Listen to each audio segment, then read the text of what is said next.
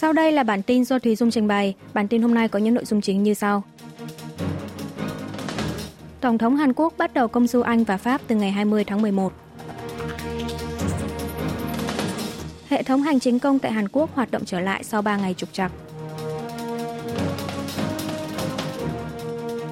Hàn Quốc bắt đầu thẩm định tăng ngân sách trong tuần này.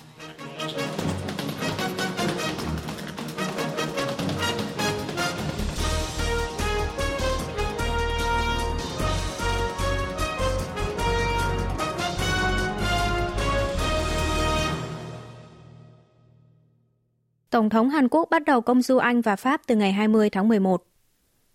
Tổng thống Hàn Quốc Yoon song yeol ngày 20 tháng 11 đã bắt đầu chuyến công du Anh và Pháp chỉ hai ngày sau khi về nước từ hội nghị thượng đỉnh Diễn đàn Hợp tác Kinh tế châu Á-Thái Bình Dương tại Mỹ. Trước tiên là chuyến công du cấp nhà nước Anh nhân kỷ niệm 140 năm thiết lập quan hệ ngoại giao Hàn-Anh. Ông Yoon là khách mời cấp nhà nước đầu tiên của Anh kể từ sau khi vua Charles đệ tam lên ngôi.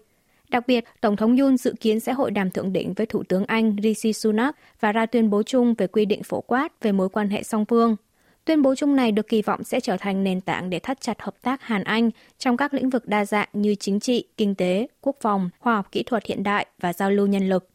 Xét theo việc Anh là nước thành viên thường trực của Hội đồng Bảo an Liên Hợp Quốc, khả năng cao hai bên cũng sẽ tập trung thảo luận về các vấn đề an ninh, bao gồm hạt nhân miền Bắc và eo biển Đài Loan.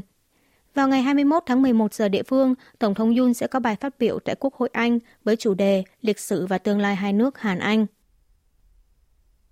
Hệ thống hành chính công tại Hàn Quốc hoạt động trở lại sau 3 ngày trục trặc. Sau 3 ngày ngừng hoạt động, hệ thống điện toán hành chính công của chính phủ Hàn Quốc đã được khôi phục trở lại bình thường. Bộ trưởng Hành chính và An toàn Hàn Quốc Lee Sang-min cho biết, cơ quan này đã liên tục tiến hành các bài kiểm tra với chính quyền địa phương để xem hệ thống hành chính địa phương mang tên Seoul có đang hoạt động bình thường hay không, và kết quả cho thấy tất cả các dịch vụ đã được phục hồi.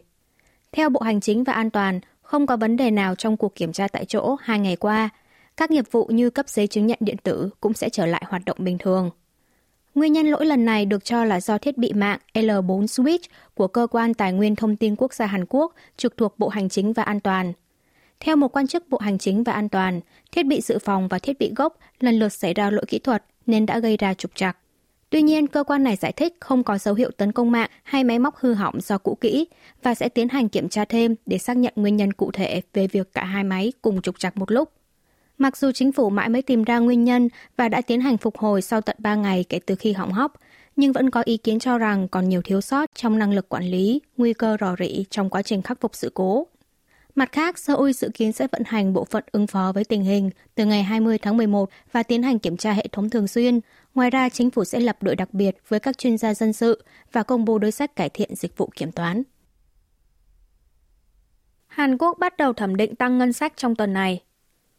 Chính giới Hàn Quốc từ tuần trước đã nổ ra tranh cãi xung quanh việc tăng giảm một số nguồn ngân sách trong giai đoạn thẩm định dự thảo ngân sách năm 2024 tại các ủy ban thường trực thuộc Quốc hội.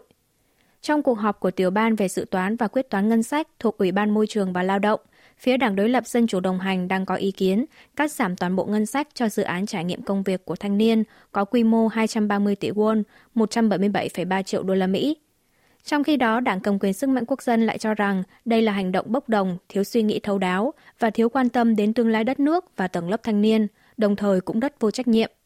Tại Ủy ban Địa chính và Giao thông, các đảng đối lập đã biểu quyết tăng 140 tỷ won, 108 triệu đô la Mỹ trong ngân sách liên quan đến khu khai hoang Semangkum, huyện Buam, tỉnh Bắc Châu La, nhưng lại giảm 6,1 tỷ won, 1,7 triệu đô la Mỹ trong ngân sách đường cao tốc seoul yangpyeong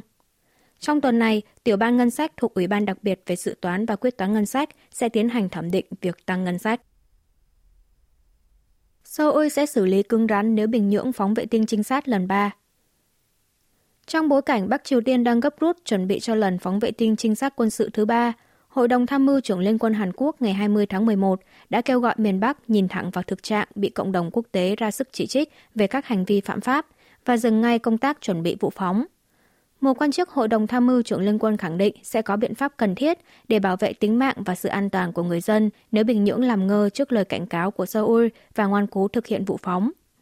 Ngoài ra, Seoul cũng chỉ trích rằng Bình Nhưỡng đã liên tục vi phạm đa số các thỏa thuận liên triều, đặc biệt là thỏa thuận quân sự liên triều 19 tháng 9. Cụ thể là vụ việc miền Bắc bắn pháo bờ biển từ đảo Changrin gần biên giới Liên Triều trên biển Tây vào năm 2019 và vụ máy bay không người lái của nước này xâm phạm khu vực thủ đô Hàn Quốc hồi cuối năm 2022.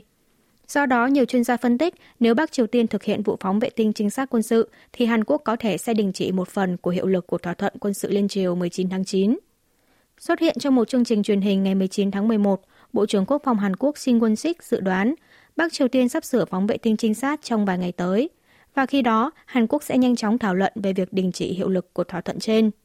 Seoul có thể thông báo với miền Bắc về việc đình chỉ hiệu lực thỏa thuận 19 tháng 9 khi được thông qua tại cuộc họp nội các. APEC thông qua tuyên bố cổng vàng về tầm quan trọng của hệ thống thương mại đa phương. Hội nghị thượng đỉnh Diễn đàn Hợp tác Kinh tế Châu Á-Thái Bình Dương APEC đã khép lại vào ngày 17 tháng 11 giờ địa phương với một tuyên bố chung mang tên Cổng vàng đã được thông qua. Tuyên bố Cổng vàng đã tái khẳng định tầm quan trọng của hệ thống thương mại đa phương dựa trên nền tảng là các quy tắc lấy Tổ chức Thương mại Thế giới làm trung tâm. Tuyên bố có nội dung các nước sẽ tiếp tục nỗ lực thúc đẩy hội nhập kinh tế ở khu vực châu Á-Thái Bình Dương theo hướng thị trường – tạo ra một môi trường đầu tư và thương mại thuận lợi. Các lãnh đạo thượng đỉnh của APEC cũng tái xác nhận cam kết nỗ lực phát triển và triển khai sản xuất hydro bằng công nghệ không phát thải hoặc phát thải khí carbon thấp, đồng thời tạo ra một hệ sinh thái kỹ thuật số toàn diện, cởi mở và công bằng cho các doanh nghiệp và người tiêu dùng. Ngoài ra, tuyên bố đề cập đến việc không cung cấp nơi ẩn náu cho tội phạm tham nhũng và số tài sản của những người này.